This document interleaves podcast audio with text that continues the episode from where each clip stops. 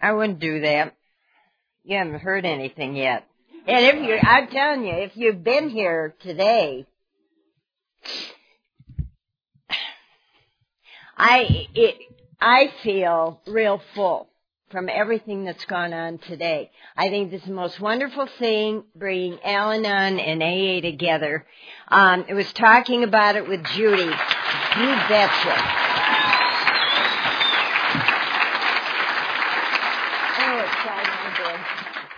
I was talking about it with Judy and she said we're so alike. And we are. We're just exactly alike. The only thing that's different is some of us are a little more fuzzed up in the heads than the others. And whoever you think is, why, it's your gamble. it is, uh, it's a privilege to have been asked to, to be here. Um,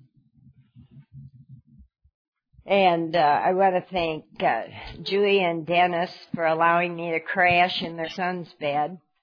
And uh, that's neither here nor there. He's only eight. And some of us have all the luck, I guess, and some of us don't. And uh, Mary for for picking me up this morning. And and last night we had the most wonderful time. The most wonderful time. Where were we? At Judy's? No, we were at, whose were we at? I don't know, we were somewhere. But we had a wonderful time and about the best part of the time was there, but it was this chocolate dessert. and I will remember that for a long time. But, and it's good to see Beth. I haven't seen her for a while. Anyway, uh, my, I am an alcoholic and my name is Beth I um was talking to the Alateens today and um I bought one of those things to keep a plastic bags in and I also bought a God box from them. And they made these. And this is the most, I have other God boxes, but I want to tell you this is the most wonderful God box I've ever had in my life. There are no slits in it.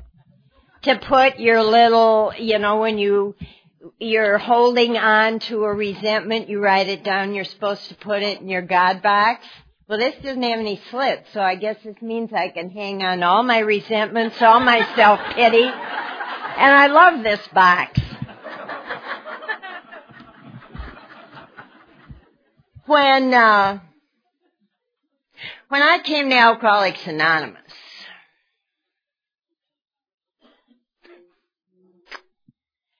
I um,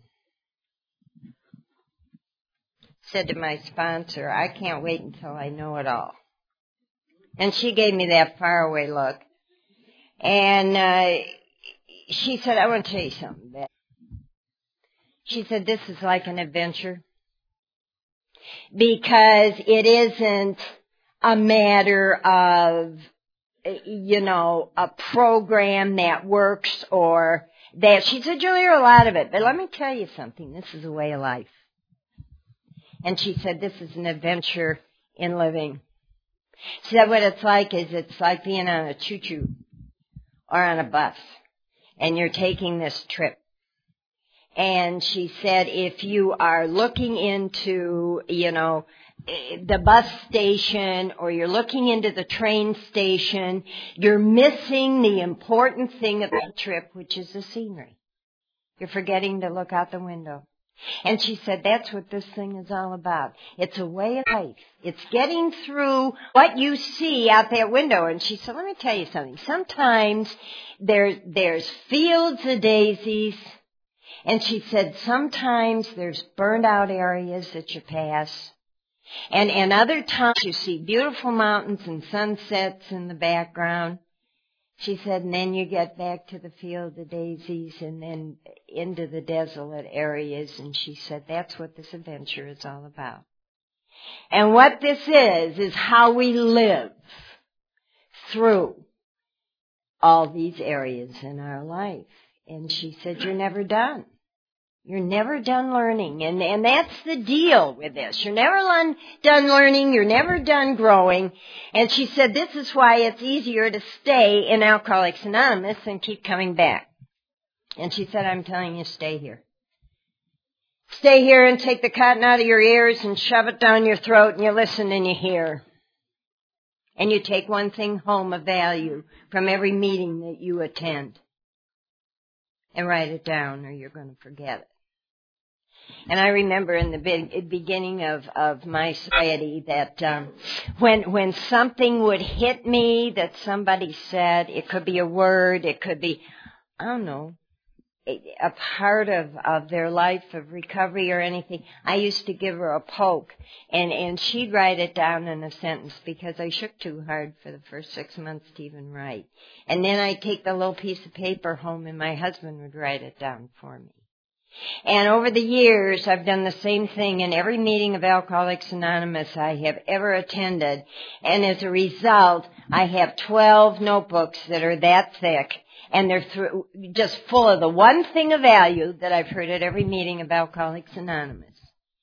And the thing about it is, as I look through that and I leaf back through that, what I find out is I'm doing exactly the same thing today that I did back then. And maybe that is why this is such a wonderful adventure. I, it's, um, you know, I've, the learning it, uh, you just are never through. And I did say to her, the day I die, I'll know everything. And she said to me, listen, let me tell you something about the day you die. Day you die, you're going to the big meeting in the sky.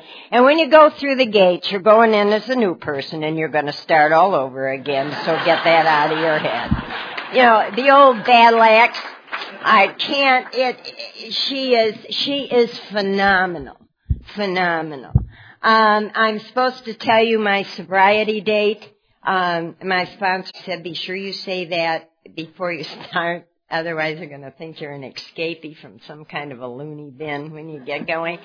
Uh, my sobriety date is uh, March the 5th of 1972, and it is by the grace of God and uh, people like you in in uh, many many rooms that I haven't found it necessary to pick or do anything screwbally, you know, take anything that's going to make me nuttier really than I am since since then. I also have a sponsor. She said to mention that. and I also have a home group. And um, I was told right from the get-go to get a home group, and and I was told that the only you never miss a home group. It's a place you go when you're dead. So I've had the same home group for almost 26 years. And, um, I just have a love affair going with Alcoholics Anonymous. And may it continue because you have given me so much.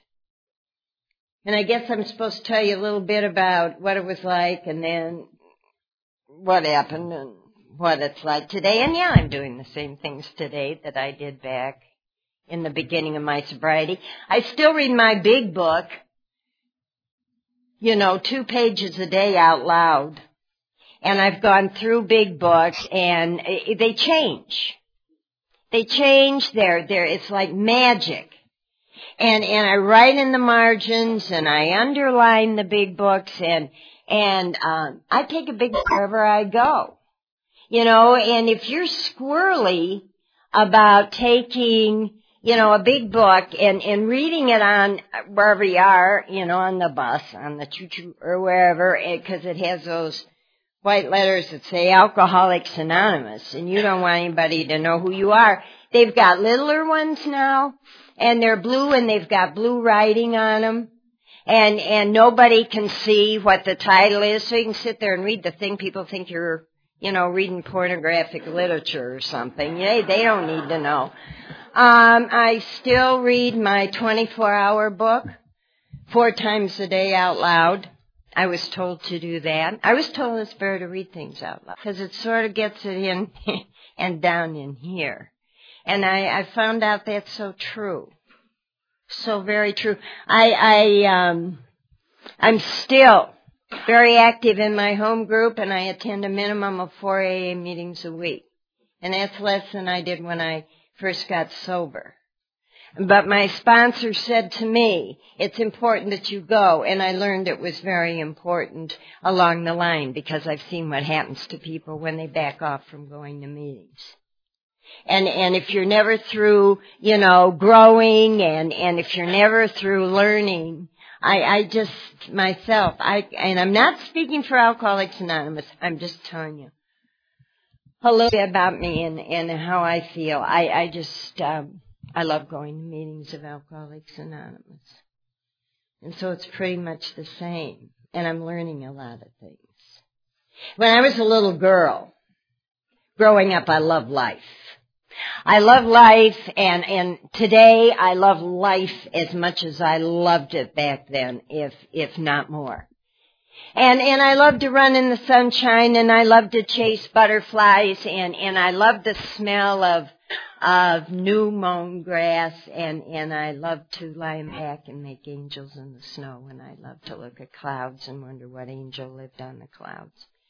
And I wonder what God was doing. And, and I love to have, um, tea with my raggedy underneath a cherry tree. And, and I, I just, I loved everything about living. And then when I was five years old, that started to change. I went to school. And it wasn't so much school. It was that I got laughed at. Um, I talked funny. And I didn't have a father. Uh, my first father was murdered at the age of 24 in a speakeasy in Chicago when alcohol was a direct result of why he's dead. Uh, so my mother and I went and lived with my grandfather who was a widower.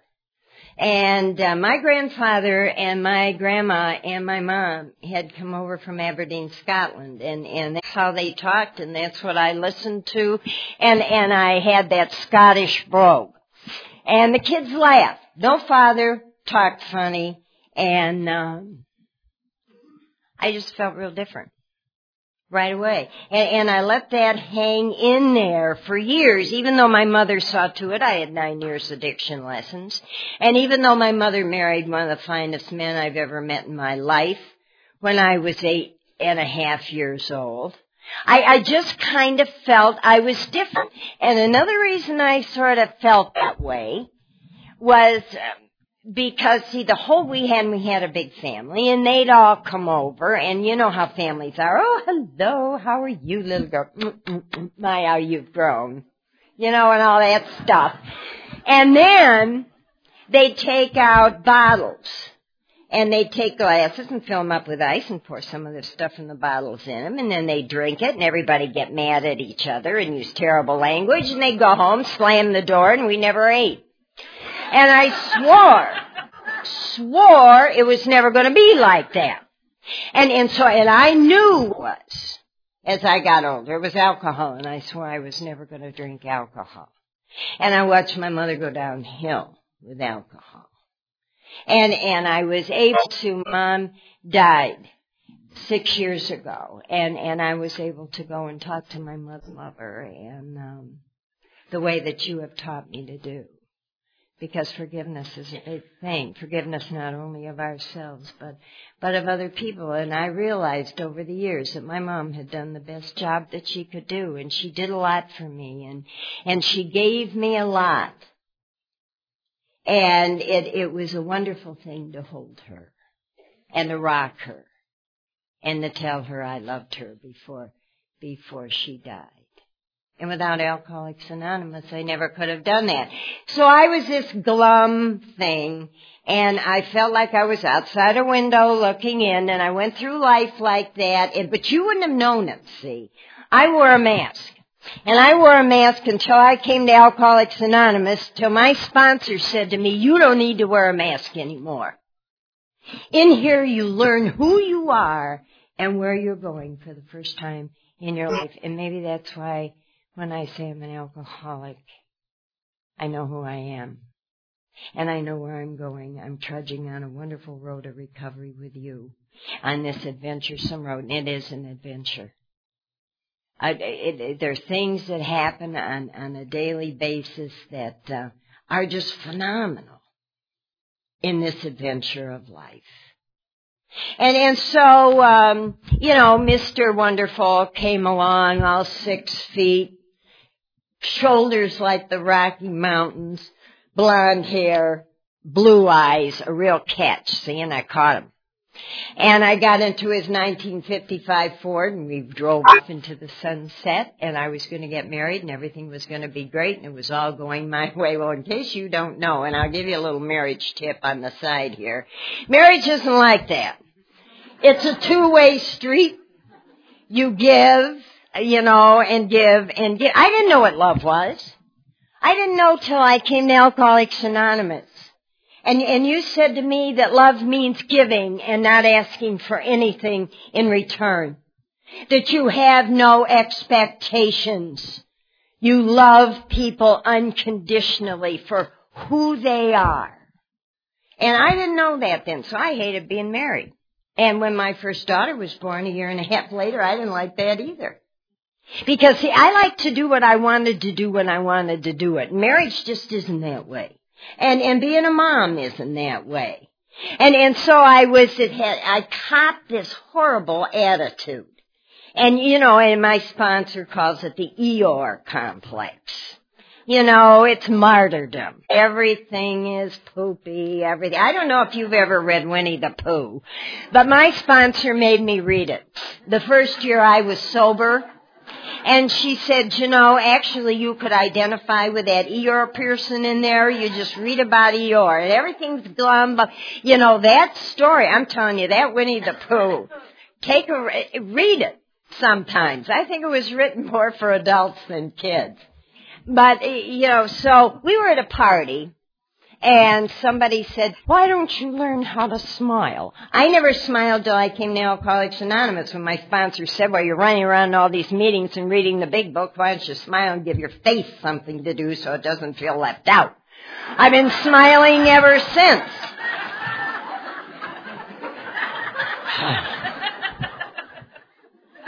so he said to me, and you never relax, you're always tense. Why don't you have a drink? And he held it out, and I forgot that promise I'd made to myself. And my arm shot out from this shoulder, and I grabbed that thing, and I drank it.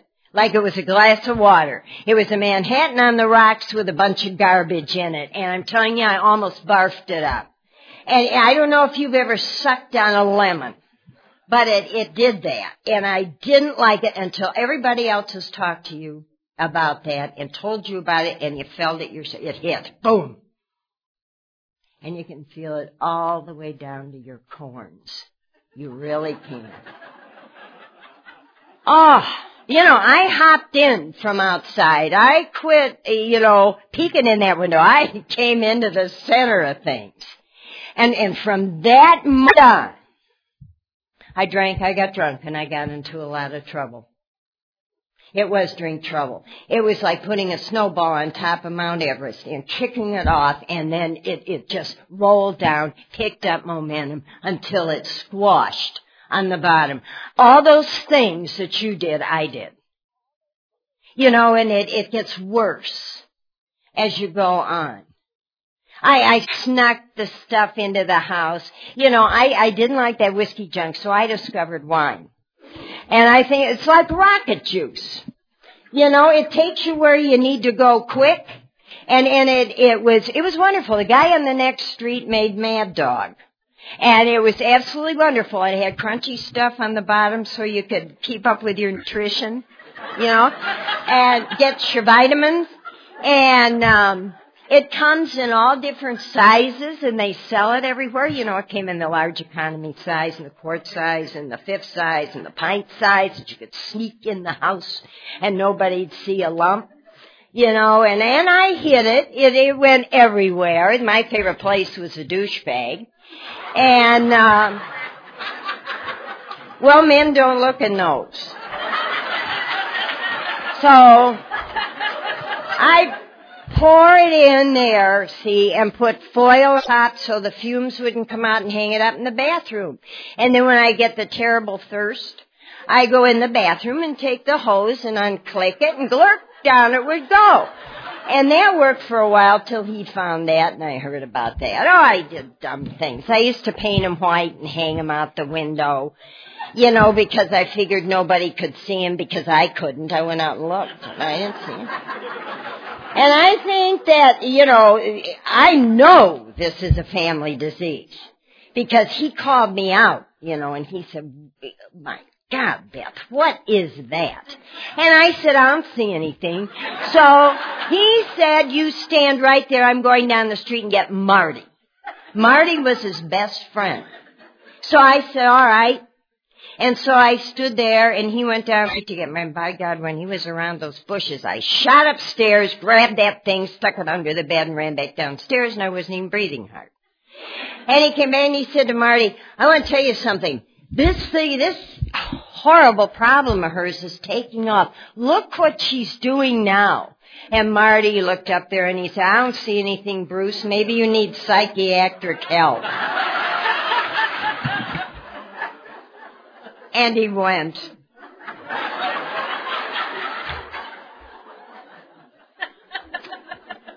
So, anyway, you know, it progresses and you, you know, you write, you forge checks and you go at night wherever you feel like it. And he got a little sick and tired of them calling from the supermarket and said she's again asleep over the basket. Will you come get her? and stuff. So anyway, um, he said after five years of this, he said to me, "You've got a drinking problem. You're an alcoholic. I'd like to have died." You know, it, I didn't think I was an alcoholic. I just didn't. I wasn't like my mother. I wasn't like, oh my God, I was not an alcoholic. And he said, if you don't go to AA, I'm cutting off your allowance. And those were the, because I was off the checking account, I was off the savings account. So I said, that word, cut you off. And I thought, how am I ever going to afford anything? Because, you know, he'd, he'd squelch the pawn shop thing and all of that. So I went around Alcoholics Anonymous for the first of three times. I walked through those doors. I was not honest. It was everybody else's fault. Oh, I heard, of, I heard you from the podiums. I heard about your job losses. I heard about your divorces. I heard about all that kind of stuff. Now that hadn't happened to me yet. And I think that's one of the most important words we have. Cause I, I'll clue you. If you go do what you did, you're gonna get what you got. In spades. I wasn't willing to do what you asked me to do. And, and two years later, so some smart neighbor called the social services. My husband was a sales engineer and he traveled. And people can't bird dog with the kids. And uh, the violence had set in.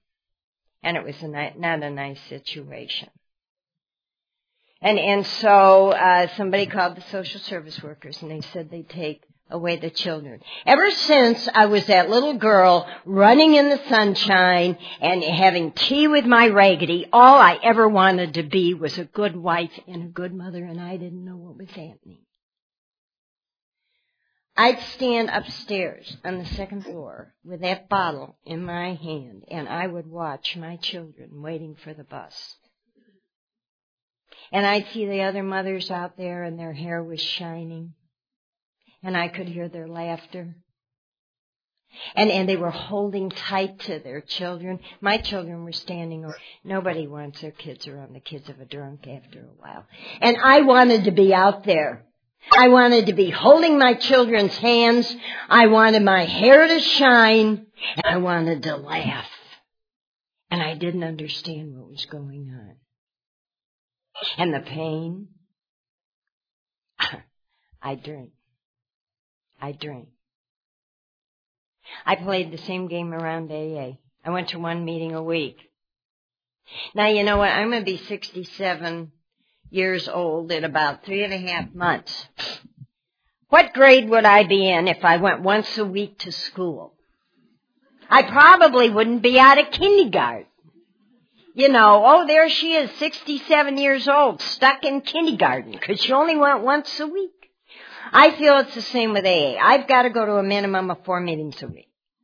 And I told you before I'm not speaking for uh, Alcoholics Anonymous. I'm just sharing with you how I feel. And I didn't then, and I paid the price. I had uh, a couple of years later, I was in front of a judge. I was on my ninth DUI and I was up on an assault and battery charge. Well, I was driving along the street minding my own business, drinking. And, you know, when I was driving with my eyes shut, I spend a lot of time with my eyes shut. I watch TV with my eyes shut. You know, everything focused better. And I drive with my eyes shut and I do everything with my eyes shut. I have 20/20 vision in my right eye. This one's got awful vision. It's probably because it was open all those years. And this rested. Anyway, the soft berm came up into the street and I went in it. And, and I was rocking trying to get out of there when the officer of the law came along and he knocked on the window and I rolled it down and he said that famous thing, have you been drinking? You know, because it's nice, so I only had a couple. you know, it's an empty fifth, there's a half gone quart, there's a full half gallon in the car. And, and he said, I'm going to help you go home. I'll take you there. Well, I didn't want him to. What would the neighbors think for heaven's sake? So, uh, you know, I, he said step out and I stepped out and then he said yes, I said no and we got into it and I hit him over the head with my wine bottle. And he had 24 stitches and I got my picture taken with some numbers under my chin. And I was in real deep doo-doo. But I didn't want to go to the workhouse. You know, so I said yeah, and so I went back around AA and I played the same game. For a couple months. On March the 4th, and I want to say something right now. Do you know that hurts? Do you know how horrible it is to walk into an AA meeting and know you have this out in the car? And you see the people in that meeting that are doing their best to help you. And the guilt and uh, that came from that was phenomenal. It took me a while when um, God gave me a gift of sobriety and I came into Alcoholics Anonymous. It took a while to get rid of that guilt. By March 4th of 1972, in, in the kitchen, I'd, I'd, I'd finished everything there was to drink in the house by 9 o'clock in the morning. And I didn't have that awful feeling down here of panic and of fear because I'd run out of everything. It was the first time that I didn't think rubbing alcohol or I didn't think cologne or something like that to get me through. I just kind of sat there and I watched my family go to church. Nobody said goodbye. You know, they just weren't talking to me anymore. It, it, it, it, it came up today over and over and over and over again about what lonely disease this is. And to live in a house with other human beings and they don't talk to you, it's, it's terrible. You know, and every once in a while you go outside and you wave at somebody that's passing by and they don't wave back. It's a terrible lonely place to be. And I don't ever want to go back to that. you know, my oldest daughter called me mom when I was sober three years. And then the rest of them followed. Do you know my husband called me by my first name when I had two years of sobriety? And you know what you keep you kept saying to me? Stay there and do the things that you're supposed to do. Because that's what it's all about. That's what the sober thing is all about. It's you doing what you're supposed to do. And, and it will come. On those faces, on that morning, I saw all the horror of this disease, all the fear, all the frustration, all the degradation, all the dishonesty. It, it was just painted there like a picture. And when they left, in the quietness of that kitchen, I knew something. That I am an alcoholic. And everything that was on those faces is because of, of my actions with this disease. And I wanted to live. I knew I was dying. It isn't that I weighed 64 pounds and, and, um, it was in terrible, terrible shape. It was just that I knew that I wanted to live. And, and, uh, I needed help to do it. I, I have to believe that that split second of time, that little part of me that hadn't been chewed apart by alcohol that I call my soul opened up and God zoomed in. I believe this is a gift. Now I didn't say God help me. I'd slammed the door on him a long time ago. But it happened. And, and only, only way I can make any kind of sense out of it that it was the first time in, in my sobriety that God gave to me and did for me what I couldn't do for myself. And yes, I believe this is a gift. I have another drunk coming. I'm an alcoholic. But I don't have another recovery coming. I was given this gift to live again. And, and it's kind of like, you know, if you get a Monopoly set or Parcheesi or something for Christmas, you know, and you take it out and you play with it and you're all happy and you're having a good time with it, you're so careful when you pick it up. And you put every piece back into the box and you don't miss any and you peek under the sofa to make sure nothing went under there. And then you put it on the shelf and the next time that you go to take it down, you can't because it's all intact. But if I get careless with that game and I lose a piece here and a piece there, the day's going to come when I take it down. I can't play it anymore. And that's the same reason I don't want to get careless with this thing called sobriety, with this gift of sobriety. I called my Aunt Jean in Chicago, who at that time had 19 years of uninterrupted sobriety, and thank God she was there. Because I told her I wanted to live. And, and my Aunt Jean taught, uh, uh, she would not only was there, but she's taught me one of the biggest lessons today that, that I hang on to. When my Aunt Jean had 20 years of uninterrupted sobriety, she thought that she'd had enough of meetings, that she knew it all. Six months later, she picked up her first drink. And three months after that, she died of internal hemorrhaging. I pray for her every night and to her every night. Because that woman was there when I made that call. And she taught me that lesson. You stay here. And she coupled with my sponsor, you stay here, you're never done.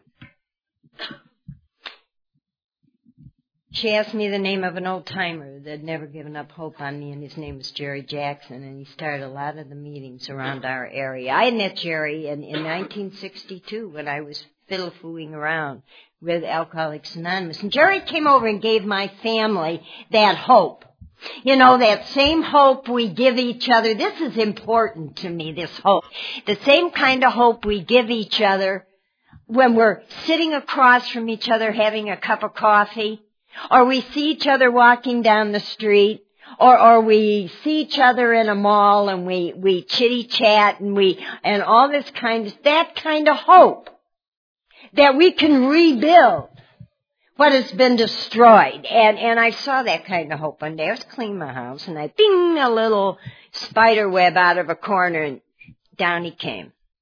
And he looked like he was, this spider looked like he was right there. And I put my mom, I was going to give him a whack, and, and I couldn't do it. I thought, he's hanging on the way into this invisible something with all the hope he's got. Now, you know, and and well, not like a dodo hadn't stood there because it takes him a couple days. But every time I go through, you know, the living room, I give him a little peek, and he put one fuzzy foot over the other, and he climbed and rebuilt what was destroyed, his home. It was the most magnificent spider web I've ever seen in my life. Sunlight come through the window and hit it turned all colors. It's beautiful. And I have to remember that. And Jerry said this wasn't going to be easy. Because nothing in life that's worthwhile is easy. But he said, if you take our hands this road with us, Bethel will get better. And today I think I know what better is. Better is I can live with this. And I better be able to live with this. You know, cause when I go to bed, I'm already in it. I go to brush my teeth. I'm standing there already. You know, I, I go to sit down the on the toilet. I'm already seated there. You know, wherever I go, I seem to be there already. This is what better is, being able to stand it. I was always running away from myself for so long. And, and I take an inventory. You taught me that. And my sponsor always said, you know, when you take these little nightly ditties, remember if you did something nice during the day. That's important too. Quit putting yourself down. Yeah, it's better today. And then they came. Be glad you can pick your own sponsor. Back then we took what we got, and by God, we had to like it. And in they came. You know, and then they tell you everything you never wanted anybody to know in your whole darn life, and all they're doing is sharing their experience, strength, and hope with you. You know, and they whisper, and they say how sick you are, and all this kind of stuff, and you hear treatment, and you hear this, and, and, uh, I don't know, some guy said that when I first came to Alcoholics Anonymous, I looked like olive oil after a shipwreck. And, uh, but I managed to stay here. And uh, so they tried Serenity Hall in Bayview Hospital, and they didn't take women at all. Rosary Hall had three detox beds for women, and they had shut down for women because they were opening up to five beds, and I guess hanging up polka dotty curtains or something. And then they tried St. Thomas, and St. Thomas at that time had four detox beds for women, and they were full. They had a four and a half wait, uh, week waiting list. So my sponsors decided nobody died on them, and by God, nobody was going to start. So we went to two and three meetings a day, seven days a week for the first year I was sober. One time, I called the old witch and told her I was too tired to go. Death isn't as quiet as it got on the other end of that phone. And then she sucked in air. And when she sucks in air, you hang on to stuff that doesn't move. How clear You'll go. Zap! Right through there. And then in that, she said, if you think you're tired, what do you think we are? Stop being so selfish. We'll be there in ten minutes. Ten minutes later, I was standing outside, all excited that I was going to another meeting of alcoholics.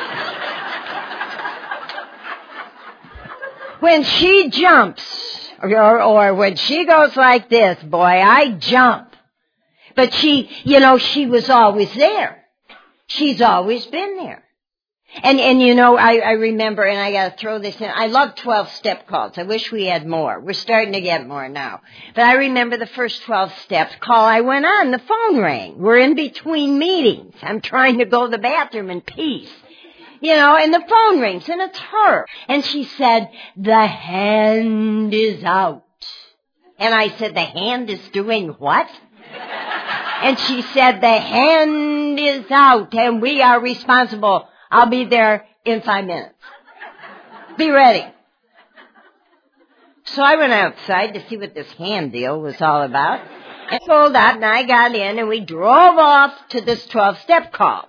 Now, she was explaining to me about what one, what one was like when we went on and that the poor suffering, blah, blah, and the hand is out, blah.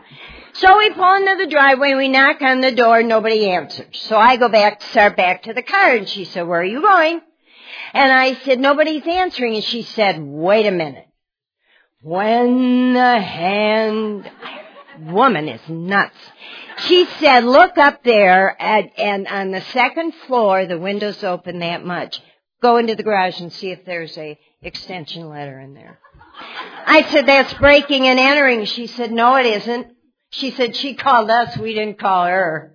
And when the hand guy said, huh. So I went in there, got one, I put up and I'm holding it like this dutiful sponsoring. She said, what are you doing? And I said, I'm holding it. She said, you're going up, I'm not. and hey, the big book. And then she hung onto the ladder. Now she's been like she's been on a darn foot machine ever since she got sober. So she's hanging on to the ladder and I'm going up with this, with this book, Scared of Heights. You know, and I told her that, but she came through with that when the hand junk.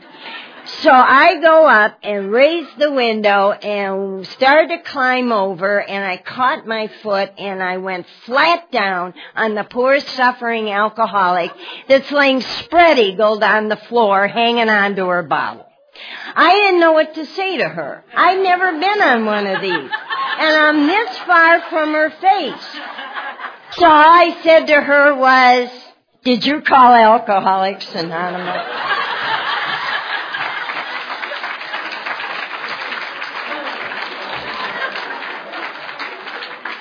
She said she stayed sober. She stayed sober for 15 years until she died, and she said she did it out of fear.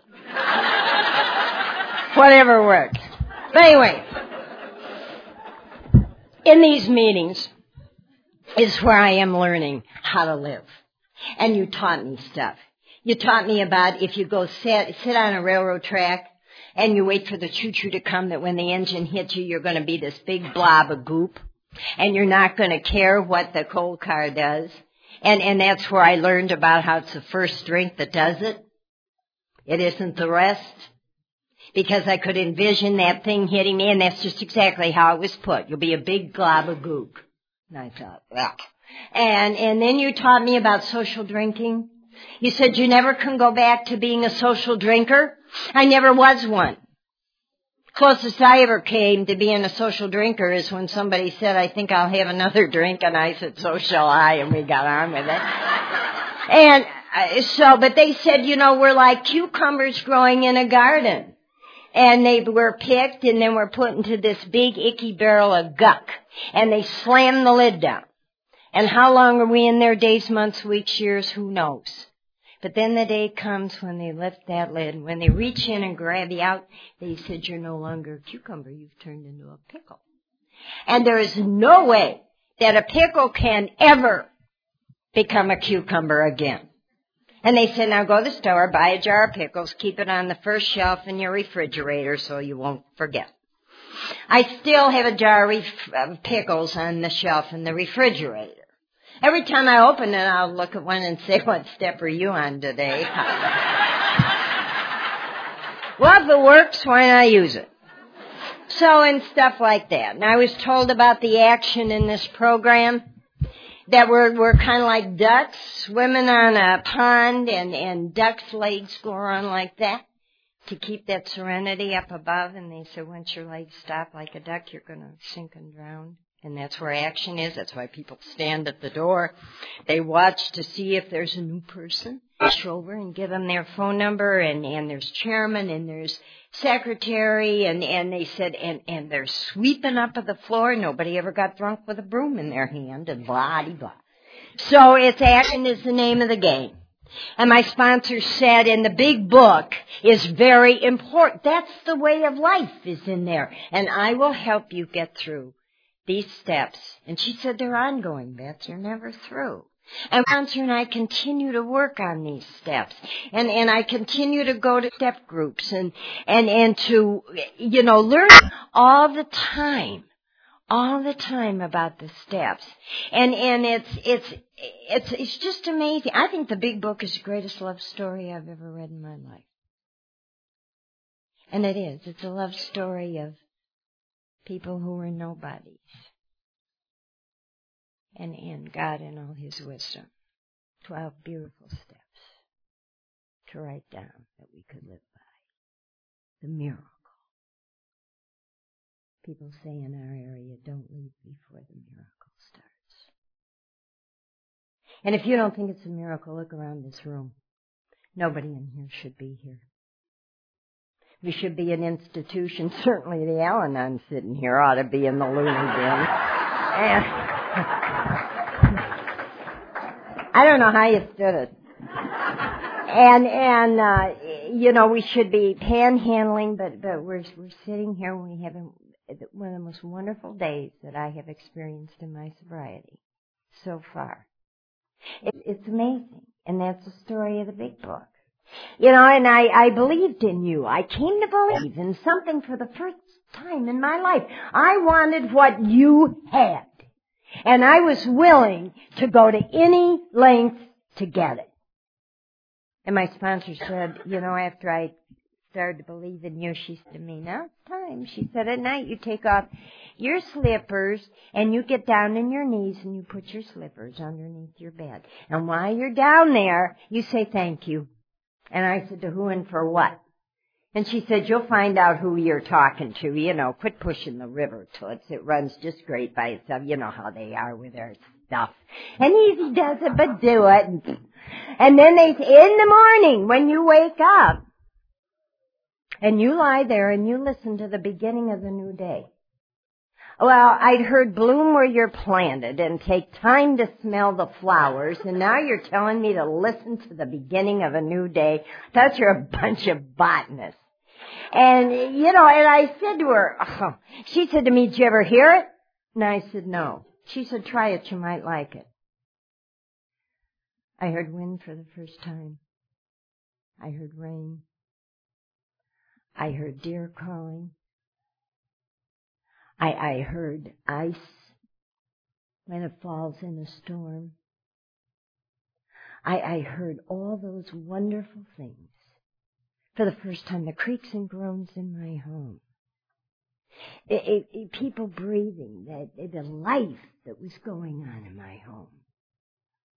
And I still do it today. I figure if I do it long enough, I'm going to hear the sun come up. Try it. You might like it. Only thing is, if you live by yourself and you hear somebody breathing, you better dial 911 quick. and then they say, get out of bed and while you get down your knees and while you're grubbing around for your bedroom slippers, remind yourself you're an alcoholic and the problem is you and ask to make lemonade out of the lemons of life that have bounced your way today and get up and get on with this thing called living. And I did it because I wanted to be sober more and I wanted to be drunk and I found out who I was talking to and I called God.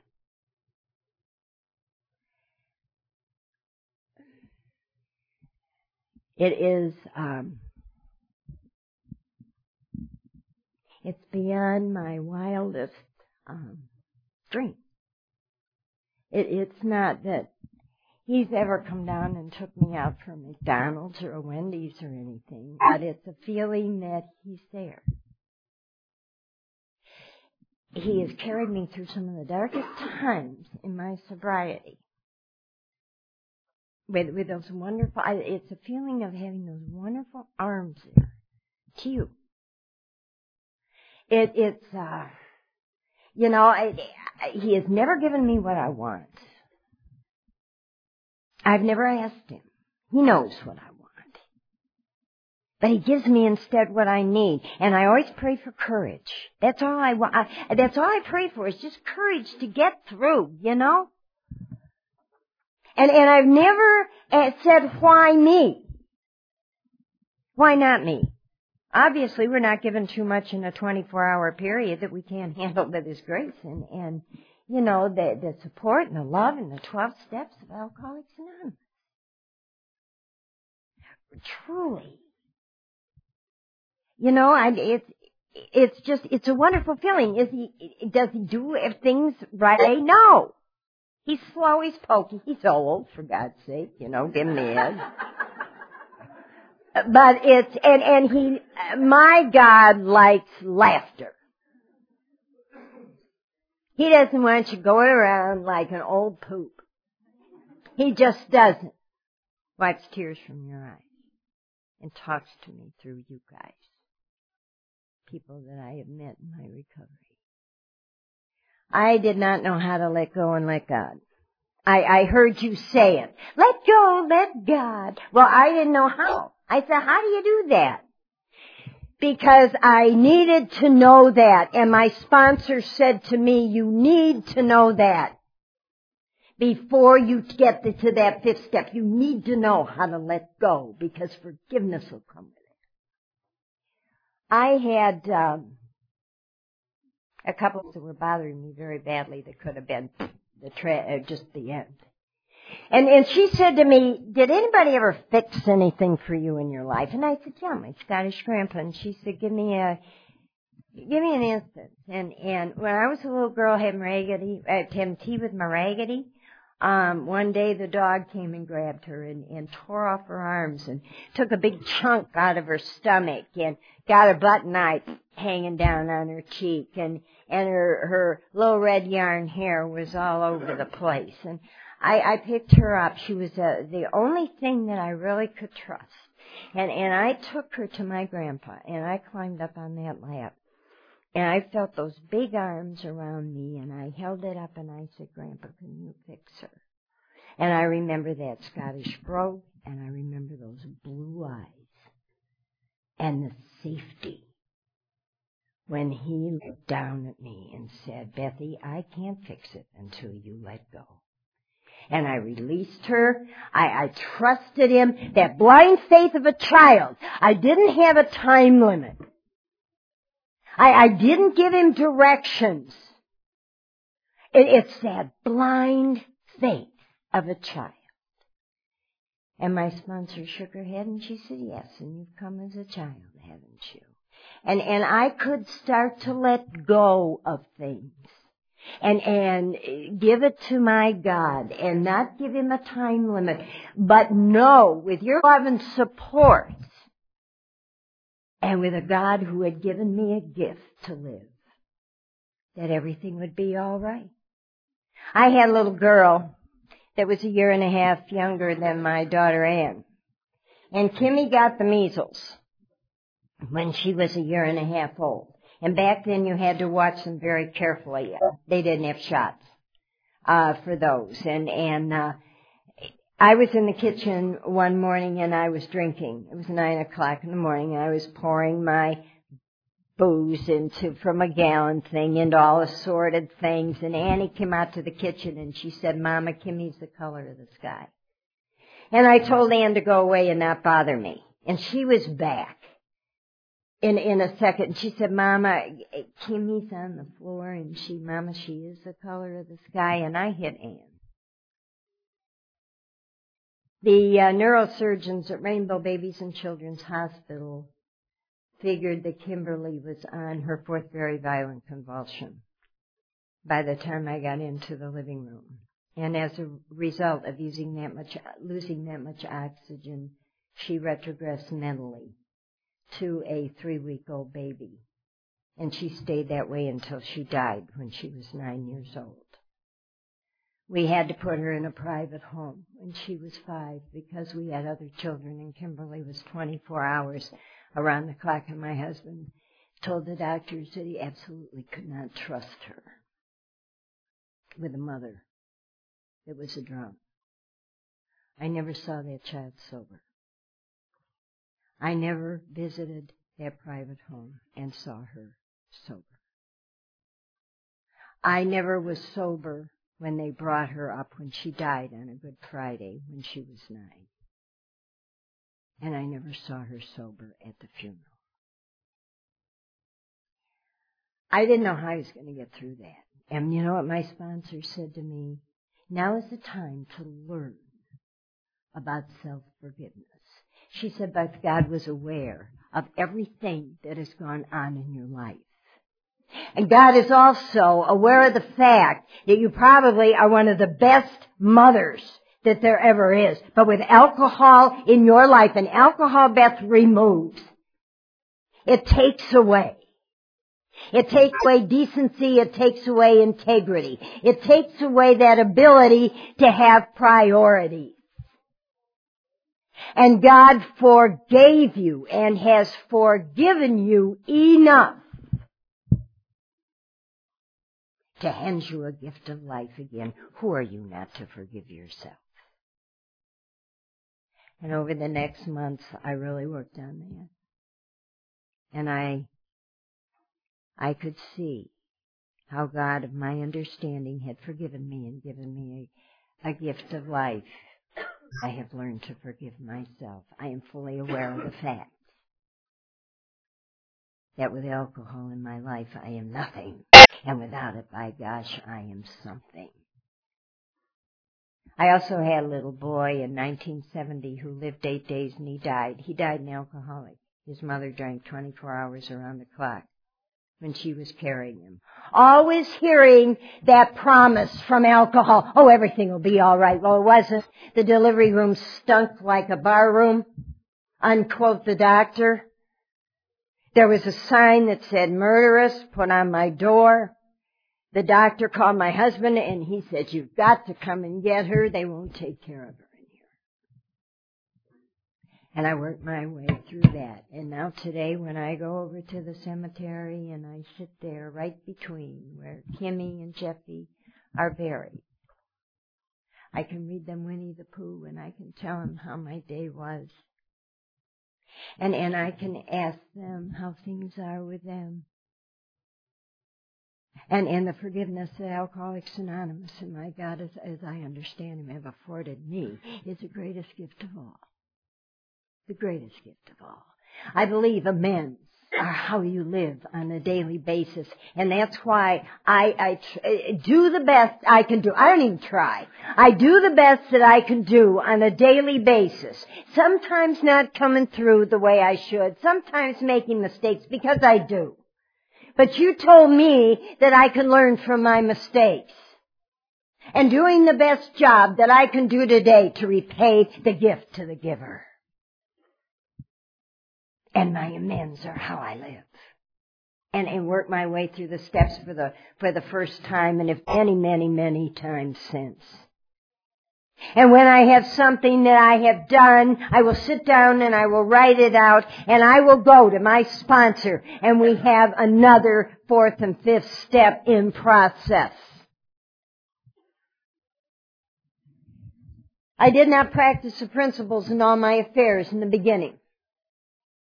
You know, I was a wonderful wife and mother and I was going to all these meetings and I wasn't drinking. My God, you better watch out what you do or you say or I'm going to get you know, my home group overheard it. I don't know about your home group, but my home group has big ears and they hear everything.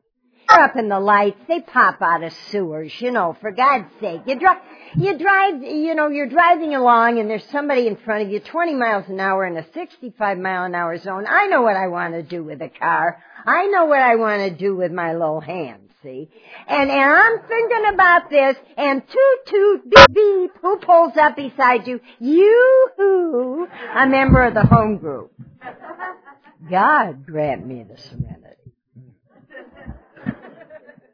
Treat them like you treat people in the rooms of AA. This is not what it's about. It's easy in the room where there are AAs.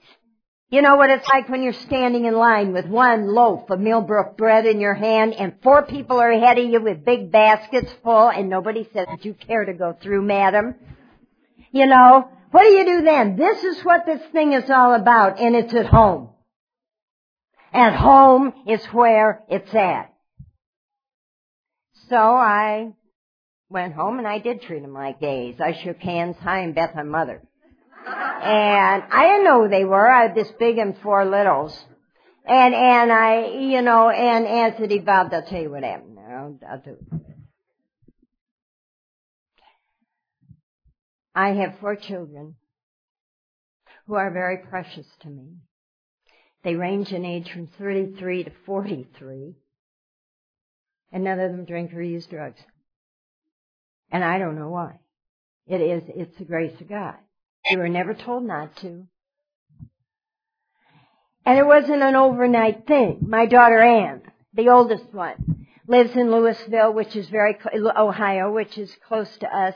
And, and she has, has three of my eight grandchildren. And uh, those grandchildren range in age from 17 and a half down to four months. And you want to know something? They've taught me how to run in sunshine and chase butterflies and stick straws and chocolate sodas and blow the wrong way. And, and to, honest to gosh, to play Nintendo and, and to, you know, have, tr- have, have tea. They're raggedies. The girls under the cherry tree. And the boys and I sail boats. The little boys. They're aware of what Alcoholics Anonymous is all about. And, and I took the five-year-old. He wanted to, he stayed all night. And I said, I'm going to a meeting, Jake, an AA meeting. And he said, all right, Grandma. Oh, he loves the donuts. He wants to come back. And we were walking out to the car and he said to me, do you ever go to one of those in a covered wagon when you were coming across the plain? I said to my daughter, he's out of the will. That's it. I love my grandchildren. My granddaughter, my oldest granddaughter called me and she said, uh, Grandma, I got three tickets for graduation. She said, I'm taking mom and dad and you.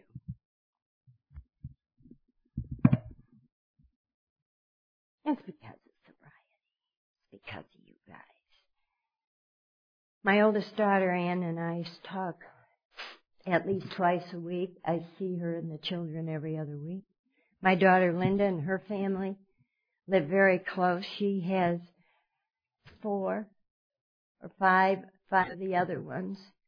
Um, and and uh, we're we're just very close, tight family. You know, we all we go up and spend a week together. And uh, my daughter-in-law, uh, my son Bruce, he lives around the corner with his wife Sandy, and her parents have have a place up in Vermilion, and we went we go up every summer to our family. Um, and I thought to myself, you know, when I saw him last year, the family's intact. The older ones are taking care of the younger ones. I mean, there is no arguing. I mean, there are no put downs. You know, every so once in a while, I'll get a life or keep focused on the machine, says the 16 year old to the baby, you know. And, uh, but it's, it, it's a time for laughter. It's time for fun. This is what Alcoholics Anonymous has done. This is what this thing is all about. Yeah, it's suiting up and showing up at meetings. Yes, it's working the steps, my God, it's a way of life. They can't be beat. My son Bruce did not talk to me for three years. I'd walk in one door, he'd walk out the other. And, and, you know what you said to me? Do what you need to do. Do what you have to do. And, and he, it's like a butterfly. If he flies away and he never comes back, you weren't meant to have him. If he flies away and comes back, you were meant to. So I went to his hockey games and I went to his little league games and I went all over the place. And one day, very hot day on a ball mound, when I had three years of sobriety, his eyes searched the stands and found mine and he saluted me with a ball. And after the game was over, he said, you know, mom, it doesn't make any difference if we win or we lose as long as you're here. And I could talk to him. He's one of the finest paramedics that ever walked the face of this earth. The baby is, was 33 day before yesterday. He's still at home. Anybody in this room, 32, 33, 31, come on home with me. He's a paramedic. He's got a good job. He's, I never see him.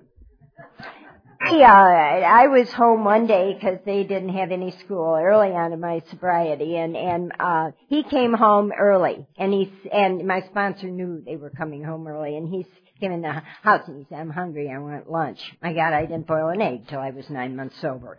I went to the phone call. My sponsor started to cry, and I said, "My God, he wants lunch." And, and this baseball hat and these little eyes came up on her. He said, I'll teach you how to make lunch. And she heard him and she said, you've come as a child. You've got to crawl before you walk. Let him lead you. So he took out the peanut butter and jelly bread. He spread peanut butter on this and he said, Daddy says, be careful, it makes holes. The jelly will drop through. And then he spread jelly on this and he put it together. He said, now that's a sandwich. You make one. And with tears streaming down my face, I made my first sober sandwich while a seven-year-old patted me on the back and said, job well done. This is what it's all about. The phone call in the middle of the night from my daughter at six months pregnant saying, Mom, something's wrong. And I stayed with Lenny and her family. Um, the baby she was carrying was dead.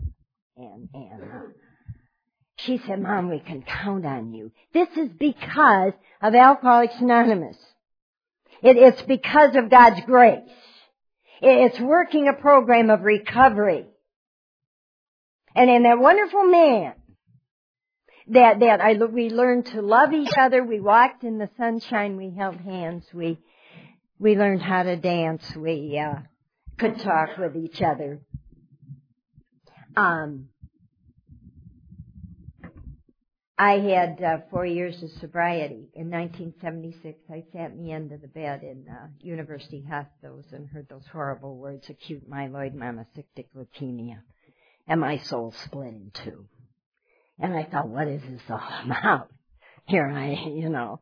And when I walked out of there, there were two AAs sitting on each side of the door. I didn't call. Them. They just said, we heard maybe you need coffee. And from that moment on, over the next two and a half years, you were always there. I never opened a mailbox with, without a note in there from you. Uh, you came over to the house and said, is there anything we can do? When I couldn't get out to meetings, you came in with your big books and your 12 and 12s and you took my children places. And you sat at their hockey games and you sat at their little league games and you went everywhere with them because I couldn't get out of the house. And I watched a man with courage Courage, no, no complaining. Get the fullest amount that he could out of every day. I wish to God I could have handed him a book and said, all you need to do is to work 12 steps and go to Al-Anon or go to AA and everything's going to be all right, but it wasn't. I was married to a man who was born an Al-Anon that worked 12 steps. Um, the night before he died, he said, "Do you want to dance?" And I said, and we put on Sinatra record, and and I I held him real tight, and uh, because he was down to 103 pounds. We rocked back and forth, and he said, "Beth, I'm going to tell you something that I want you to pass on, that I never want you to forget." He said, "Not only did Alcoholics Anonymous save your life, but it saved ours too." And he said, I will be able to say thank you to the man who made it all possible very soon. He said, I have no regrets. I have no fears of leaving and going home because you're sober and I know about the wonderful support that you're receiving. Hardest thing we ever had to do was to let go and and uh, we released him, and I told the kids my story of my grandpa, and we sat there and we released him. No matter what happens, no matter what what little you know kind of places that you pass while you're on the bus or the choo choo, in in in your traveling this road you don't need to drink or use anything.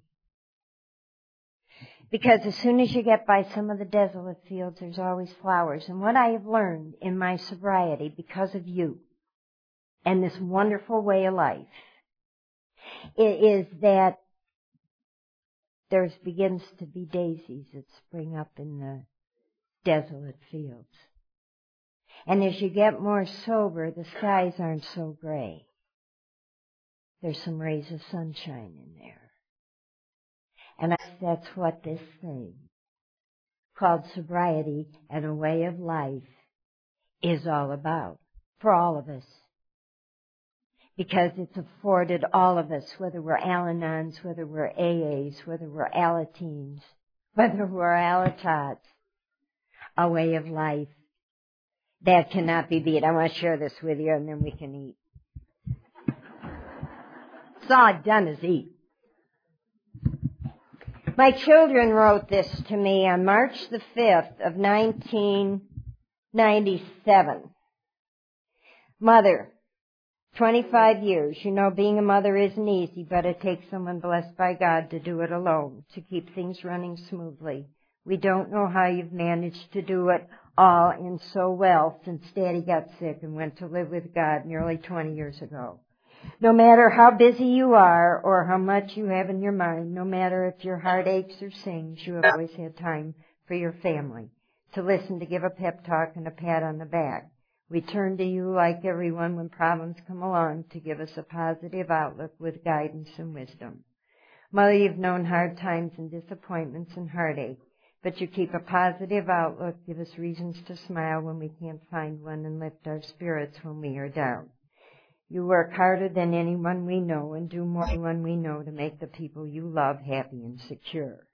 You know our homes are warm, welcoming places to be in for family and friends because your home is just that. A warm place where we can be ourselves and where we know someone loves us unconditionally and understands. You and AA have taught us the value of togetherness and a sense of closeness. And Daddy must be so happy and at peace. You are a very special kind of a mother and grandmother. You have and are learning well from God and from AA. You walk hand in hand with God and AA and emulate all that is good and beautiful in life. Mother God broke the mold when He made you. Keep trudging your AA road. May God continue to bless you Thanks for being there for us. We love you very much. And it's signed by all my children, all my in-laws, and, and all the grandchildren. I owe this to you. Because without you, this never, ever would have been. And now may the road rise to meet you, and the wind be always at your back, and the sun shine warm upon your face, and the rain fall soft upon your fields. And until we meet again, may God hold you in the palm of his hand in the nows of each day. God bless you. Go live.